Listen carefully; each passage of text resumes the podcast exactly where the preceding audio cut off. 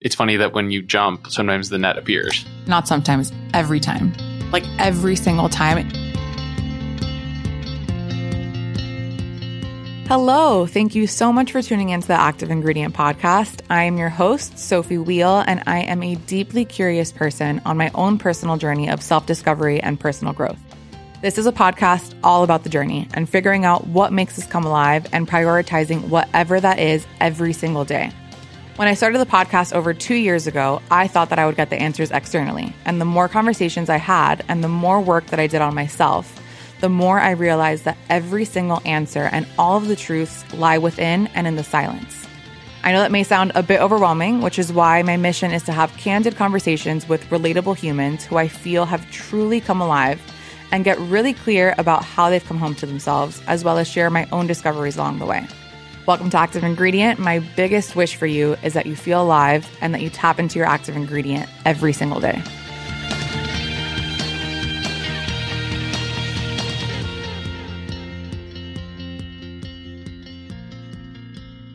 This episode is brought to you by Seed, which is my absolute favorite probiotic company in the market, full stop, period. It is a pre and probiotic in one capsule, and I take two capsules every single morning on an empty stomach without fail. And I've been taking this product for years, literally for three years, and have been paying for this product out of my own pocket for that long. I could not recommend this enough if you are looking for supporting your gut health. So, you know, the gut health is extremely important when it comes to overall well being. I mean, it is a foundational thing, and I view my investment in buying seed as a foundational thing for my overall well being, for my overall mental health.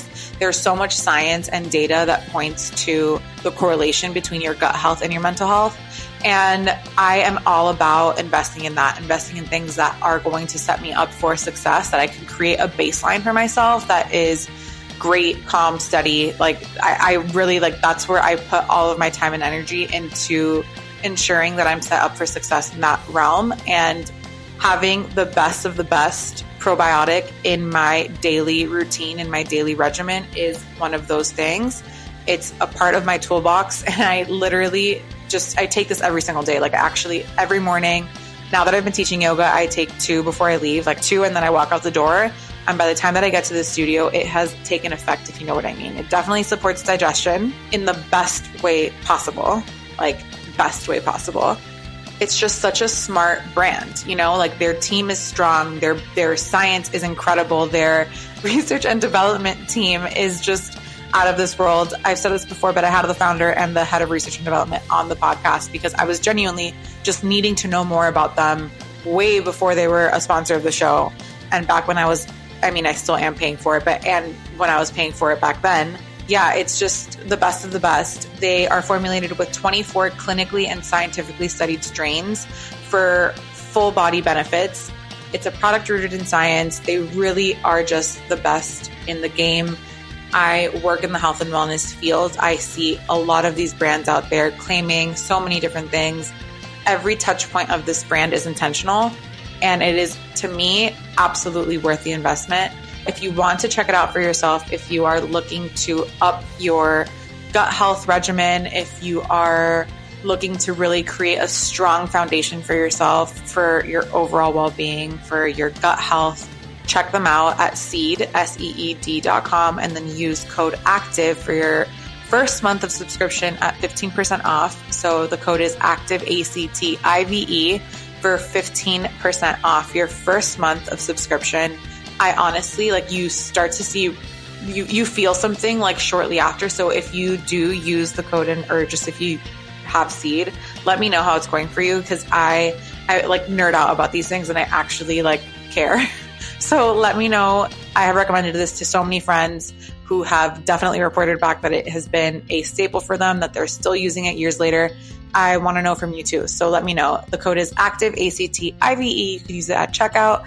And yeah, thank you, Seed, so much for sponsoring Active Ingredient. This is a dream partnership for me. Hello, welcome back to Active Ingredients. This week, I have a very special episode for you. It is with one of my best friends in the whole wide world, Ian Edwards, who I really love so freaking much. And I'm so excited for you guys to hear from him how he has built the life that he has for himself as someone who has been friends with him for nine years it's been really, really cool to witness and see firsthand how he's navigated. And he's someone that I, I really look up to in that regard. He was actually my first boss when I moved to New York. We talk about our dynamic in the first like 10 minutes and we have stayed really, really close since that time. And I think it's really hard to find people in your life that you, first of all, that you can trust fully. Second, that really like walk the walk that, you know, say things that they have dreams of doing and actually execute on them. And also a person that you can talk about like literally like nonsense things like Nancy Meyers or Bette Midler or plays or whatever, Lindsay Lohan, anything that's like, you know, surface level, but also can go really, really deep and talk about why we have these deep rooted patterns or like why certain things are certain ways and have a really deep emotional conversation. He's one of those friends that like our range is so freaking wide and just feel so incredibly myself around him. And it's just really refreshing. And I, I, I wanted to share him with you guys for many reasons because I think he's one of the best people that I know, but mainly because he executes and he is someone who I know follows his intuition and he goes for it. And if he can do it, it makes me think that I can do it, which makes me think that anyone listening can also maybe believe that they can do it too. And we get into all of the different routes that he's taken. He is also in the PR brand building world as I am. And he really had or has reached the absolute height in his field and has then, you know, expanded into doing different things that also are very interesting to him and exactly how he's navigated doing all of those things. We get into imposter syndrome. We get into when is the right time to actually pivot or completely stop doing something to reevaluate things, like how to actually pull the trigger. So I think that there's a lot of takeaways from this conversation. I really hope that you guys enjoy it. And Ian, I love you so freaking much. Thank you for doing this. And I hope you guys enjoy. Ian, welcome to the show.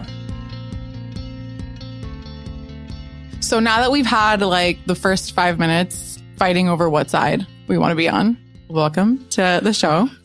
Is this your first podcast? Yeah. This is my first. It's pretty legit for your first one. Interview. Yeah. I'm very excited because I feel like I know you, but I'm excited to get details.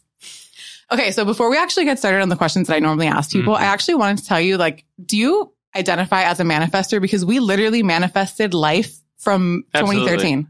Yes. I, I worked at J. Crew during college mm-hmm. when it was like Mickey Drexler, Jenna Lyons, like okay. heyday. And there was this woman that worked at the, she was like one of the very first personal shoppers, like in the entire company. And she was big about manifesting. Like she was like an Oprah, she was like a I disciple of know. Oprah. And she helped a me. disciple of Oprah. Yeah, seriously. well, worked with Oprah. Like oh, Oprah would come in to the store and like her name was Shelly, is Shelly. And Shelly had these like amazing glasses. She had the best style she was just like a powerful woman and like had a really amazing aura and like to talk to me about introduced me a lot in many ways to like the secret and manifesting and helped me give like helped me put like idea and manifest like behind intention.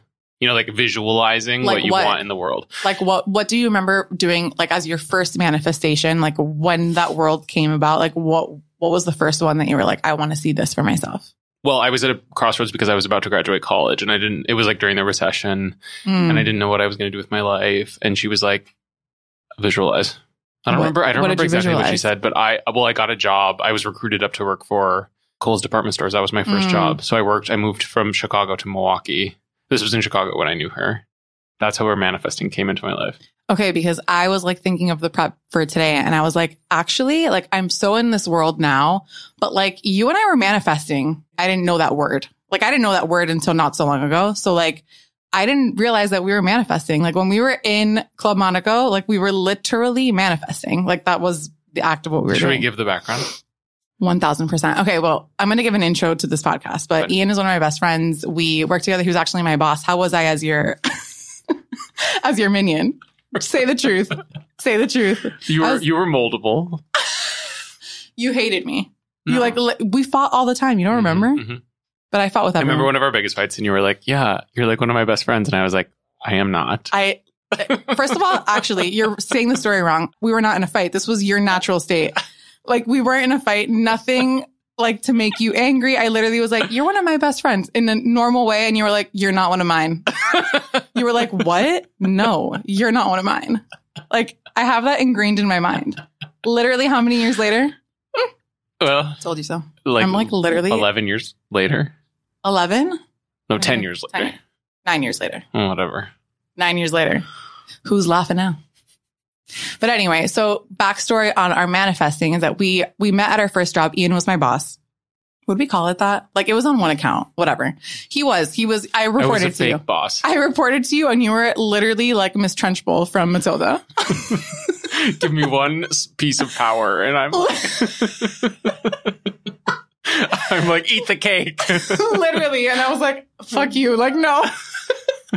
you were like, "Do this list," and I literally was like, "No, I can't."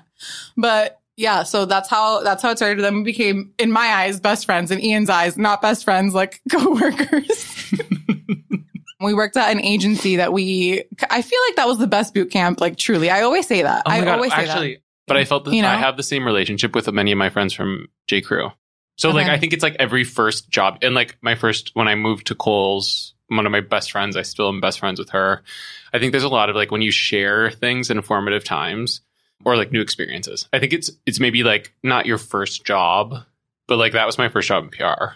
There's a lot of camaraderie. Yeah, it's like when I think of like, oh, the heyday. Like I literally think of that time. It was it was camp. It was camp. It was a boot camp. It was literally like it just, and that was my actual first job out of college, like first, first job. So, I mean, I worked at different places, like internships or like for a few months, but like this was like my first like career job out of college. And it literally like threw me into the trenches. And I'm so glad because I feel like I, I am friendly with a lot of them, but you were like literally, I mean, I said best friend then and I still say best friend now, but from nine years me. ago, I converted you. Thank God. Oh my God.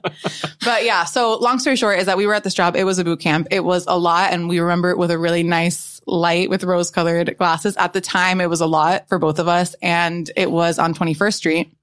And there was a Club Monaco. Now it's Ralph's coffee store. But before it was like the bookstore with flowers and all. They had the most like beautiful exotic flowers I've ever seen in my life.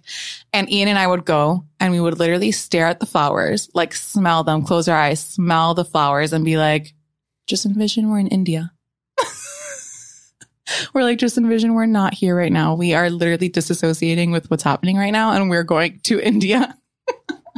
So we haven't gone to India yet, but I feel like we really manifested a completely not, we're in a similar line of work, but I feel like our lifestyle is very much more in line with what we were manifesting at Club 21st Street, literally like after crying, after being yelled at in a meeting, Agreed. right? Yeah.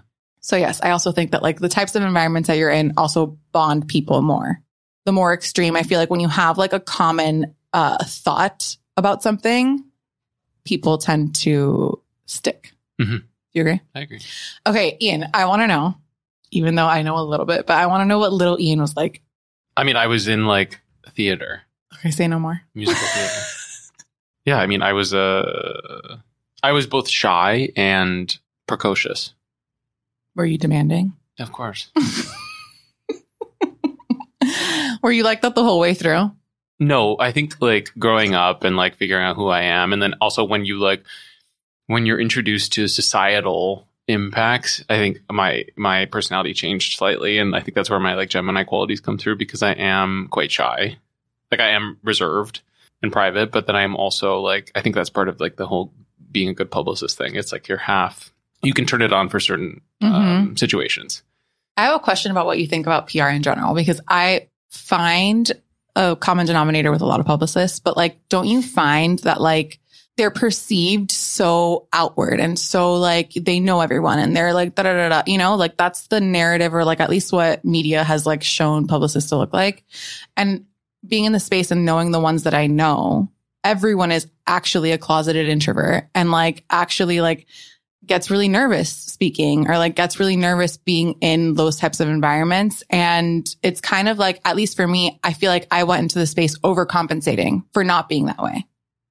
Does that resonate for you or not at all? Not really, because I, when I was young, I either wanted to go into food or fashion because I think there's a lot of like psychological decisions around like the food you put in your body. And like, I think it also is like, they're both theatrical things or theater. It was like food, theater, or fashion.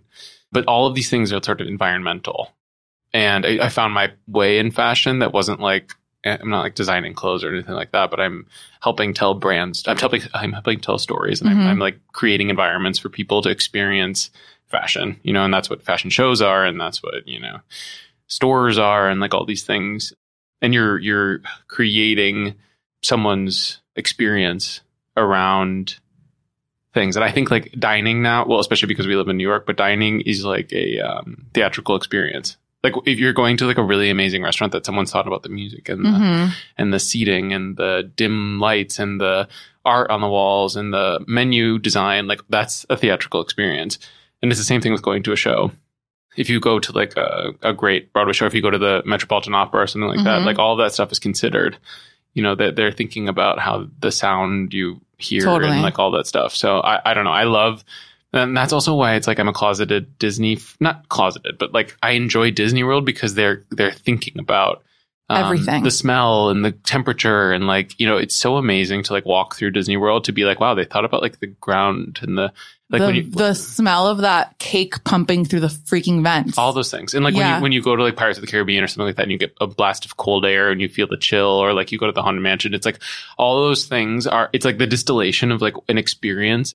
There's so many lessons in that. Because yeah. if, if you're if you're thinking about someone's journey through a theatrical experience, whether that be through the lens of fashion or food or a theme park or whatever, it's like that it makes you an amazing curator of someone else's life in a way. So I think that that also, if you frame it as what a publicist does, like if you're reading a story about someone and you on the other end have thought about like, okay, how does the journalist experience this brand or this person or whomever? It's just about like thinking about it's being a little bit empathetic of like someone else's life experience and that's very that's very abstract also and i know that sounds like very no but i think that that's why you're so good at your job. Like you genuinely I, I mean i say this to you all the time like you're very emotionally intelligent and i feel like that is a essential quality for a great publicist definitely. Like that's i was talking to megan from my team and i was like when we're thinking about hiring what is the first thing? Like you can think network you can think whatever and i was like no like everything else is teachable like emotional intelligence you cannot teach Oh, it's much harder to teach. It's much harder to teach and it can only be taught to a certain level. To become excellent at being able to really like have someone emote or to be able to feel what you're trying to get them to feel, I would argue that you can't actually teach that. Mm. I love emotionally intelligent type A mm. people. That those are my people. Anyway, but back to like the personality trait though. Like you are, are saying that you identify as shy and that you were shy this whole time. Like our world is very much not like you you have to be on a lot in order to like get things done or like to have the right contact or to get yourself in the right room or be considered for something or your client.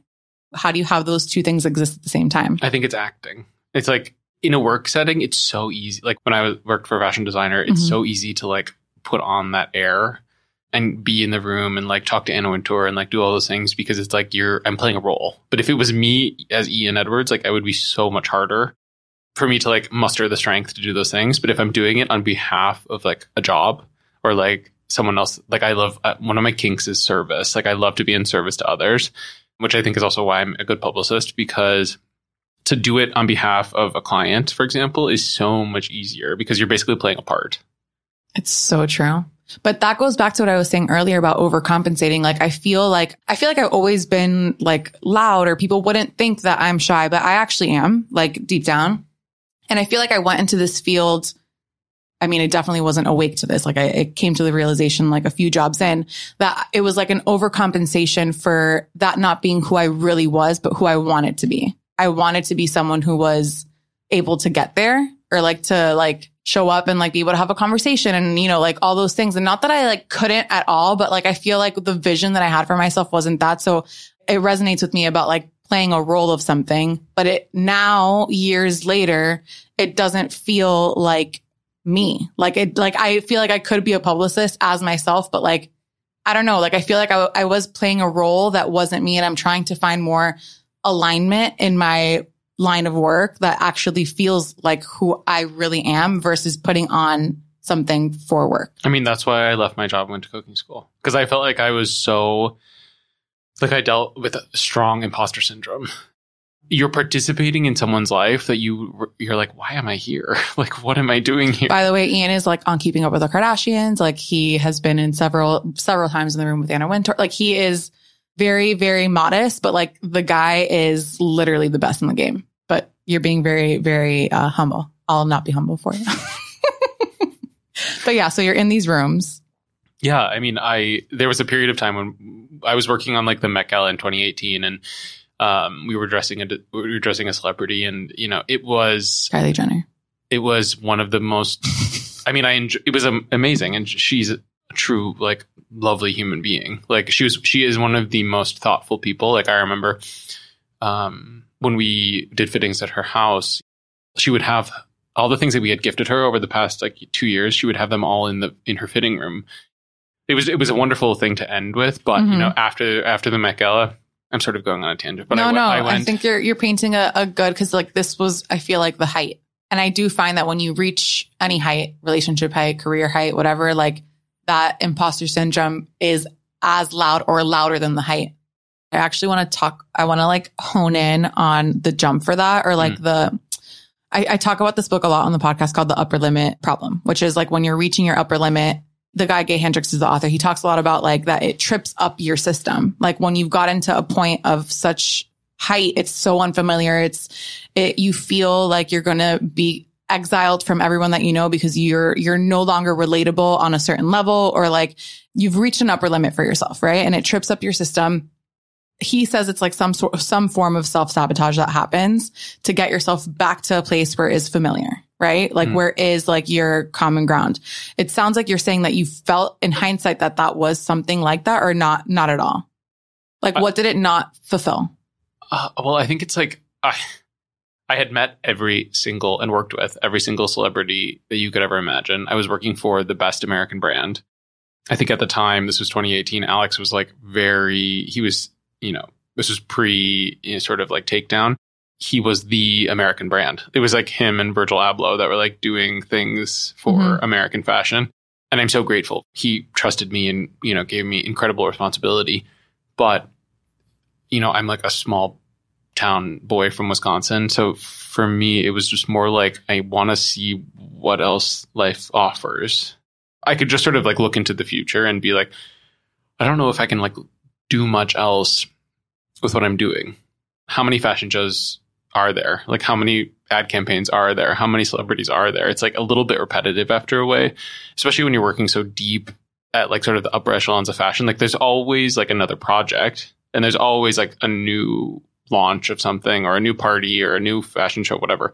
But like in sort of the macro, it's just a very cyclical thing. Like every six months there's a fashion show. Fine. You know, every six months there's an ad campaign. Fine. But I don't know. I was ready for something else. How do you think about things existing at the same time or like if it's something that you can do while doing other things? Like you took this full sabbatical, like you were not working anymore. But what are your thoughts on just like being able to be in one field and also being able to climb other mountains? Do you think that you need to be focused on one thing?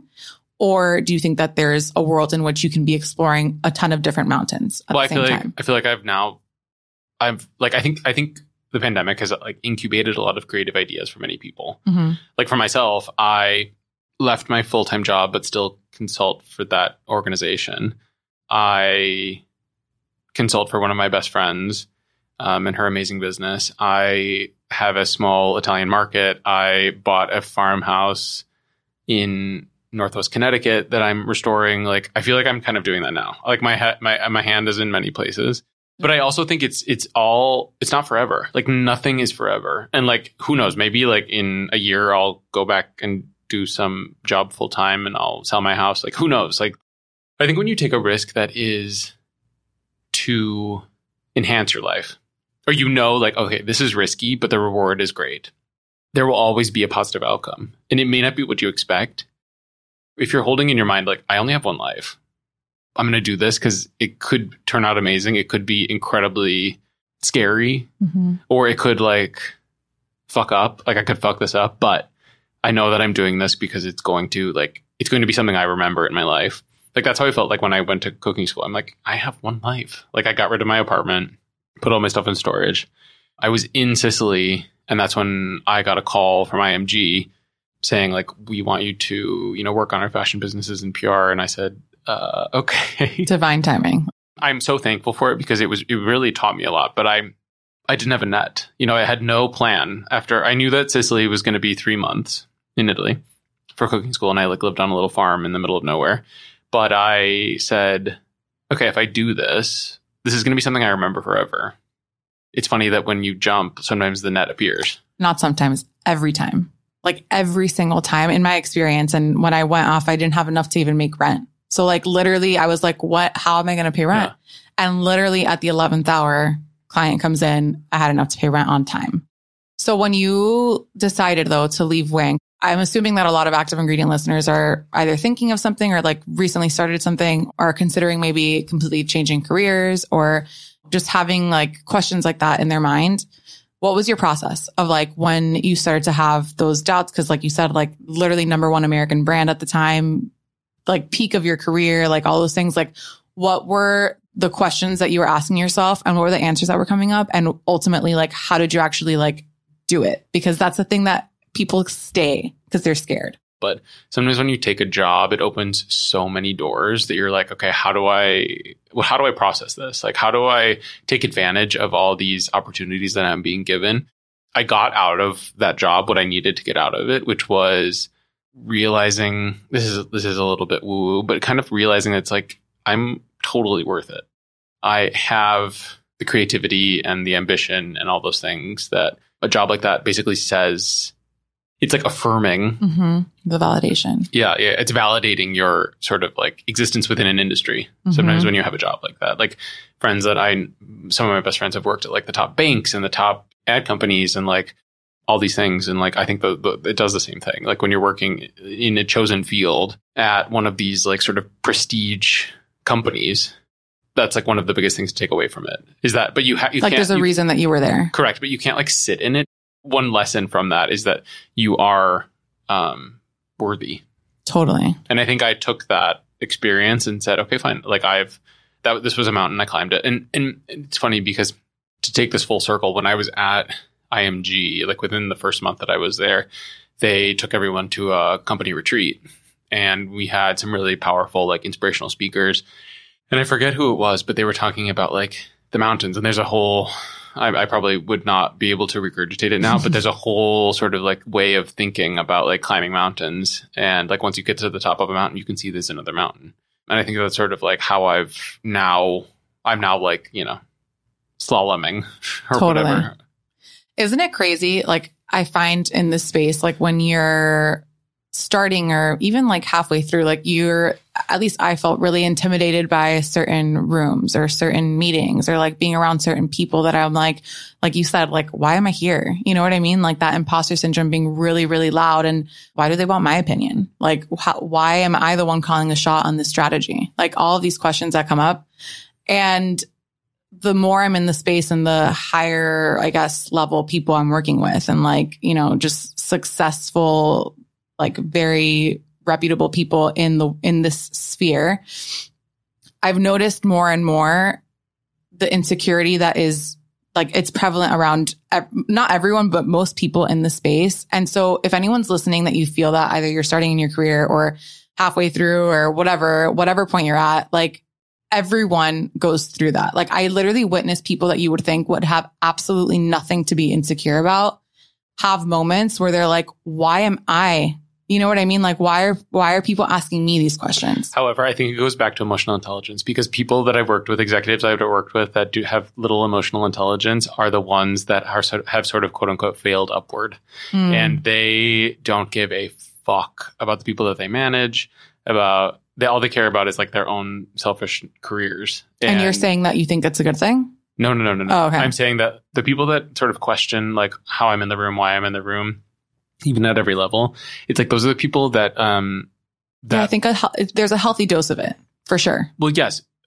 I'm trying to like tie that together because it's if you're questioning, there's like opportunity for you to to grow. Like there's there's opportunity for growth in that questioning. And I, I think that the most successful people are the most curious people. And I feel like as you continue to climb the mountain, the question gets bigger and the question gets louder because you're going higher on that mountain. Honestly, it all goes back to that. that that's one of the best books I've ever read, Big Leap. But it really goes back to that. Like it's to be expected when you're in new and unfamiliar territories that are at like a level of growth that you're not used to. Like those things come. At Mhm. least that's what I've seen with like the kindest people that are super successful. Like they feel the same way is kind of like the loop around to this whole thing. So what are your thoughts now? Like what do you see for yourself? We're in a post pandemic world. You're now consulting. What are your thoughts on PR? it's still valuable because I think I also enjoy it a lot. Like I've sort of I've sort of pivoted slightly where I'm not just doing publicity. I think that when I worked at IMG and more broadly Endeavor, it really gave me a lot of tools on how you contribute to a business overall. Because I had a very, very amazing boss who really challenged his team to embed themselves within, within the businesses that they supported from a communication standpoint that sort of gave me the itch to really continue that um, with whomever that I'm sort of advising. And I think that that's also something that I'm realizing is that the things that are interesting to me and the, the clients that I want to work with are people that are uh, maybe doing things a little bit differently or like don't want to just replicate other people's successes. One of my good friends who has a fashion design business like that I support her on, we have a dialogue every single day. Like it's just like fun like questions that we're answering and problems that we're solving and sometimes those problems involve pr and sometimes they involve other things and um, i think that that's sort of i don't know it's, it's funny to like also reflect on like what the future could be because i think the pandemic has also taught us that who knows what the future is Mm-hmm. and so really to take a risk not take a risk really to sort of as cliche as it is like enjoy the process and the journey Amen to that. you know Totally. So right now you are consulting and you have this market and you have this house. How do you manage all of them? Like, I feel like I have so many projects right now and I'm really trying to compartmentalize. And I'm curious because, like I said, I'm not type A. I'm actually like an agent of chaos. How do you like actually have all of those things at the same time? it's just sort of like what's fun and like they're all in their own creative incubation in a way Good answer. How? i don't know I'm asking for real. Like, how the hell do you do it? how do i do it Like, how do you, uh, like, literally, how do you have a house that you're literally constructing and running a market? Well i thankfully have like a wonderful partner in the market my best friend travis who we went to italy together. But the market is like it's like an experiment. Like it's so low risk in a way because it's like in a small little town. We sell like little fancy olive oils and stuff Mhm. like that.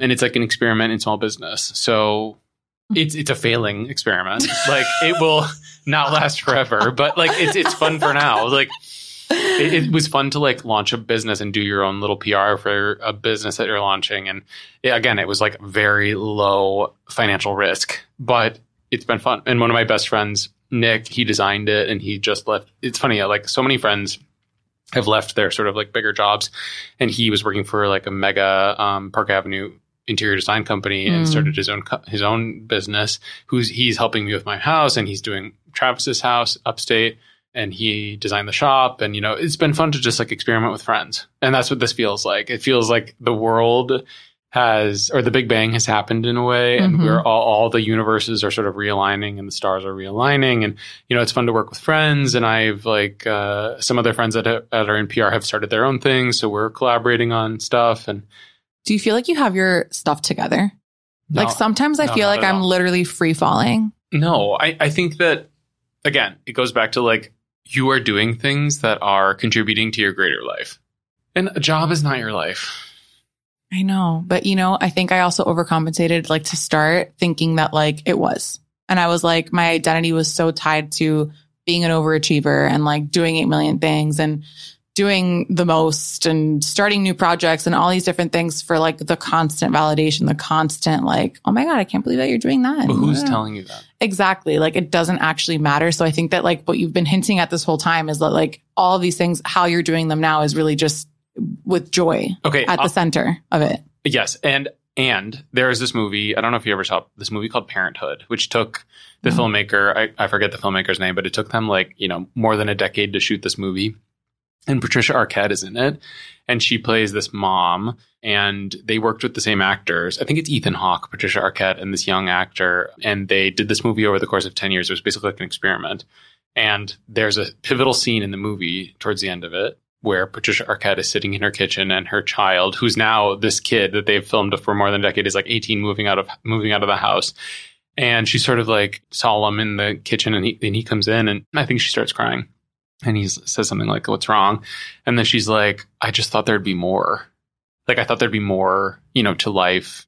That moment in that movie was so pivotal to me at a time when I was watching it. I think I was still in college, and it just stuck with me that like we literally have one life.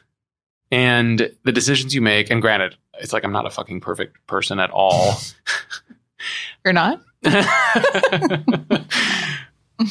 but and maybe I'm too romantic, you know, in, in the broader sense, because I, I sometimes think about that movie and I'm like, huh.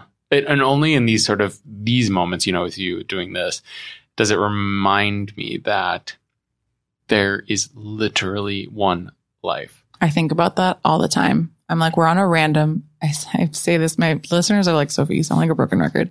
We're on a random ass planet in the middle of nowhere. Like literally you have one life. And, And- I, and I have to say it to myself because I'm someone that like literally shouts this from the rooftops. But Well- like I have to say this to myself all the time because there's so many deci- decisions that are scary. Like they're scary to take when you know that you're making this amount of money from a certain thing and that you know that this is what's going to pay for your quality of life and whatever. And it's like, the, I think the older you get, the scarier the decisions are because you have so many other things to consider, you know? I guess, but you know, our lives not to not to break it to you, but like our lives are insignificant in the in the grand scheme of things. You're not breaking it to me. So like we should be having fun and like we should be doing crazy things and like money ebbs and flows. Like the Mhm. way that you, I guess, I guess it all goes back to manifesting in some ways because you know the way that you treat things, whether it be like the way that you treat things with like money, it's like Mhm. you know if you're if you're spending a lot of money on something that's going to be um, an amazing experience and you're going to remember it. That's a that's a that's a dollar well spent. hmm If you're spending you know fifteen hundred dollars on a pair of shoes that you're going to like wear once and they hurt, like that's not necessarily money well spent. But if you're spending fifteen hundred, if you're spending three thousand dollars on a crazy trip somewhere to the middle of nowhere in Timbuktu, hmm and you're going with someone that you care about and you love, and you're going to have fun, like that is that is three thousand dollars very well spent. A thousand percent. But it's sort of the same thing with like jobs. Are you taking a job because it's like a cool name on your resume, or is it something that like is it a you know a no name company that you know has a cool culture and you're going to learn a lot? Like all those things sort of like are just experiences for your life because it, it doesn't mean anything to anyone else. hmm And it took me a while to like figure that out. Totally. And I also think that there's like times for those things. Like you definitely worked at very greatly known name brands. You know what I mean? Well, of course, because I, those were those were accomplishments that I wanted to hit in my life. Exactly. And I think that like for So I guess I guess potentially this is coming from a privileged POV, but I guess these are lessons that I've learned. yeah, is yeah, that yeah. like is that like the risk is always worth it. Is worth as long as it's like for your greater life good. And that being your just your joy. Like I've flown to Paris to like hang out with a boy. Okay, wait, can we go into relationships? Oh, great. Okay, now the podcast is really starting. So how you how are you doing? So how can we replicate that like self-worth feeling of like when you finally in the story like of your career that you got to that point where you're like I am worthy of being here. Like we we know that you're capable of feeling that in a environment. So how can we get there? I think it's because in a relationship, it's like in a job, you're pretty much in control. There are like curveballs, of course, of like what you can and cannot Mhm. achieve in a certain job Yeah. arrangement, but generally you're in control. The more that you work at it, the more that you like contribute, the like greater you are because it's like your own ladder at a job. But you don't But- think the same applies to relationships? Like the No. more you No, get, no, like the more you like Because the more that I have sort of thrown at something, whether it be like care and and planning and and the more that I've I've tried to show someone that I care about them, the harder it is. I think it's like a gay thing. the less they care. Okay. I hate the game. That's my biggest thing. Is that like the less you the less you show affection towards someone, the more that they want you. Like that's fucked. but that's in heterosexual relationships too. Just a thousand percent. Like that's not, that's not, I think it's like the it's like the me- metropolitan affliction. yeah. I mean, I feel like that's if we just- lived in Kansas, it would be different. I think yeah, maybe. Yeah. Like wholesome. Like I like you, you like me. There'd Let's be- like be married. there's no 12. other. Per- yes. well, there's no other. There's no one else. Okay, yeah. Can we talk about that though? Like, I, I mean, you're single right now, and like, what is this world? I feel like we live in, I mean, in dating, in jobs, in like to even what to have for dinner. Like, it literally feels like we have the Cheesecake Factory problem where it's like you have 8 million options and we all want the next best thing. Okay, I actually, I want to know what was your biggest takeaway from your Sicily time? Um, I feel like even when I go to Italy for like 10 days, I come back a completely different human. the biggest, like the one lesson, like one, at one Mm-hmm. or just like what like yeah like what did you take away from that trip that you feel like is still in how you're viewing things right now a lot about like seasonality and like tasting a place. When you like drink wine or like they talk about wine, you talk about terroir, which means like you're tasting like the grape and like where it was grown. So like a big thing in wine culture is like, oh, it's on the slopes of blah blah blah, and like Mhm. Champagne, like uh, uh, wine is is named on like where it is from and like the grape Right. that it is. And in food, they don't talk about that as much. Like it, but like you can eat a, a caper from like a place that has like this salty air and it's on the sea and like Mhm. there's so like and that caper has the best flavor that you would ever have. Or like same thing with like bread in Italy or in Europe. It's like if you're eating bread that like was grown, you know, near the place that it was milled and then, you know, turned into bread, it's like you're really eating something that is so close to the to the place in which it was like it's the craft and like the location and like all those things. So the biggest things that I like, took away were seasonality. It's like no one should be eating a tomato when it's not like this height of summer. do you not like do you abide by that when you're here Unless I'm like at a restaurant and they like serve me a, something with Really? tomato in it. But I don't buy tomatoes really unless it's like summer because they also taste like shit. Like they taste like cold water. You see like i'm not there like i feel like a tomato is like on my shopping list every week But if you eat a tomato from a farmer's from a farm stand like in August, that's what a tomato should taste like. no yeah they're amazing right now But like otherwise, tomatoes are just grown like in a aquaponic like Hmm. shed. You know, it's like it, mean, it tastes like nothing. And I think also like if you're eating blueberries in the middle of winter, it's like those are flown across the world. It's like talk about environment. Like I mean, not to get on my soapbox, but talk about environmental impact. It's like why why do we need to eat blueberries from Peru? okay so but you did take away seasonality Okay, seasonality, seasonality, seasonality in place. and what about lifestyle or like perception of life I think potentially it, it like slowed me down a little bit, piano piano as the italians say Yeah, little by little. little by little. Yeah, I think that that's that's the feeling in Europe, but in Italy, it's like definitely louder, like or I guess softer, but it's definitely potent. Mhm. The slowness, Mhm. not not easy to translate to New Our- York. No, not not like our culture. No. No, that would be very nice though. I want to hear what you would say to an active ingredient listener who is, I think we've kind of touched on this, but like someone who really wants to live in alignment with their true self, like maybe not wanting to wear a mask at work anymore or like just, just, it doesn't even have to be work related, just like living a life in authenticity, in truth. What in your journey or anything that you want to give them as advice on how to live that way? I think it's about taking small steps to like align yourself. It's not like you have to like jump off a cliff like I did. but you can do that. Yeah, you can. But it's like, okay, what is your intention? Again, you have one life. And not everyone has the privilege to like I, I, I do recognize it. Like I had the financial and the sort of like I don't know. the safety net or like yeah. Yeah. you had the privilege of being able to do that not everyone can so for those small steps what would be some spot like i want like tangible things that like someone listening that's like man i really like ian's out here like really just living his life trying different things like doing all these things like i want to be able to do that and i feel like i'm stuck i don't know what my first step is what is something we can tell them find the things that are out outside of this is so cliche, but it's like find the things that are outside of work that like make you feel happy. Like I recently picked up tennis and I'm obsessed. Wait, Ian, I- what? I, play tennis every day. what? When, when I'm not in the city, like when I'm when I'm when I'm upstate, I play it all You the know time. that I like I, I fully bel- play tennis. Yeah, I, I belong to. We can play, but I belong to a tennis club now. Like you have to come up to Connecticut. We can and we can do this. Like a, and so like little things that I like. Again, like you're never fucking too old to like try something new, do something else. There are things also we don't take advantage of because we get kind of in our weird ways where it's like in the city there are cooking classes and wine tastings and tennis courts and you know anything that that like you have like an inkling of an idea to like explore. It's like go explore it. That's homework. Anyone listening, it's like one thing. It doesn't have to be that you pay for it, but like one tiny thing that brings you joy, like that you're like, oh, but I'm never going to get around to it. Like actually right now, as you're listening to this, like bring up your phone, your computer, whatever, and like actually do it. Or like, for example, it's like the Metropolitan Museum. It's like free. Like it, it's suggested donation. You can go there and give fifty cents and say like I'm gonna. uh, And also the like little things like that. Like they spark. They spark Joy. spark things in your mind. Totally. I couldn't afford yoga when I started and literally yoga to the people is by donation. I would give them $2. It's not always about money either, but it's like Right. okay, how do you stimulate these juices in your body that like unlock other things? 1000%. whether it be like art house movie theater. And it's not about like doing things that are like high culture either. It's like okay maybe there's a basketball game to go to. Oh cool. Like i never knew about that about that basketball player. And then you unlock this thing. Oh i take basketball lessons now and i'm like really interested in like just playing a sport.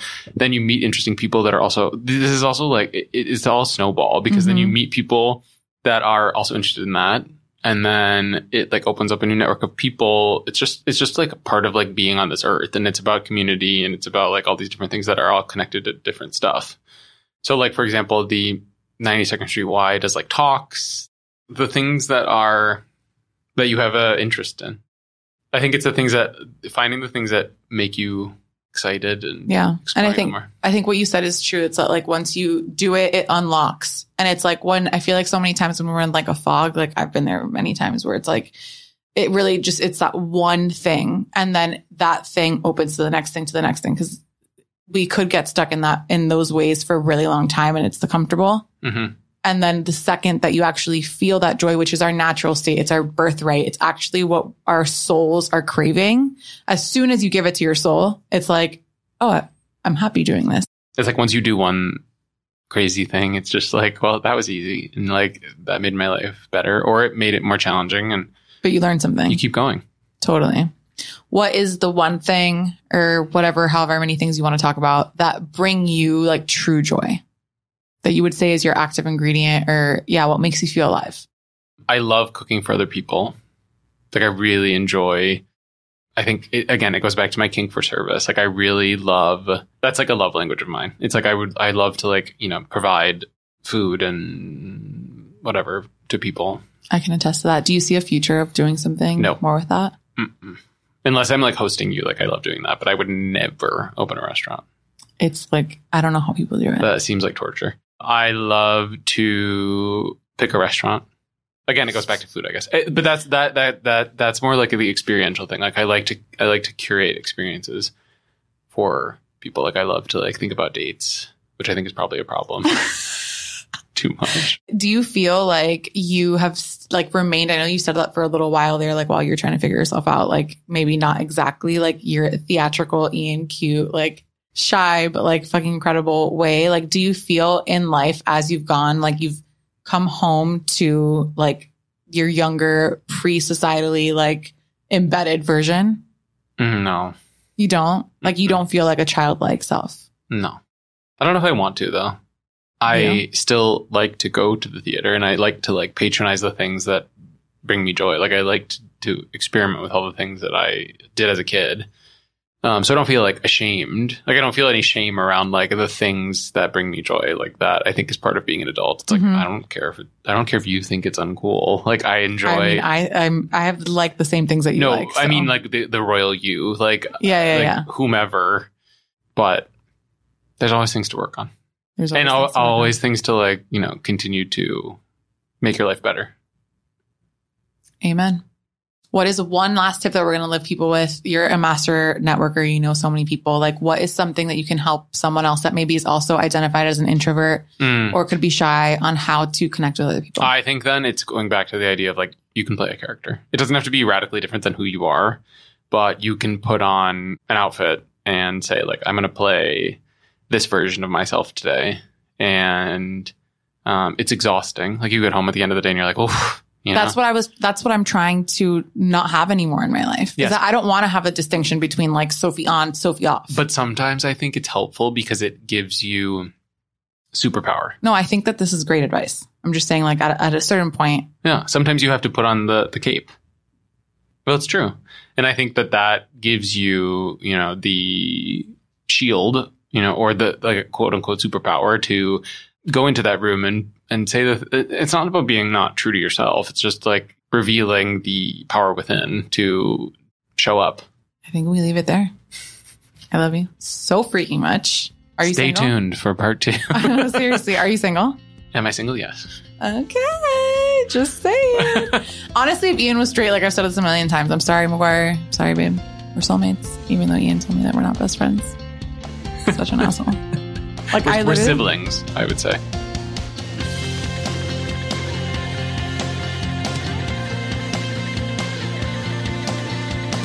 Thank you so much for making it all the way to the end of the episode. You have no idea how much it means to me, and I really do hope that you left this conversation feeling lighter, more in tune, and with some tools to apply to your own life. Please feel free to reach out to me via DM on Instagram. I would absolutely love that, which I have linked in the show notes on any feedback or guests that you want to have on. And if you do have a second, I would really appreciate you giving the podcast five stars on Apple Podcasts and a quick review. It really helps getting the podcast in front of more people like you. See you next week.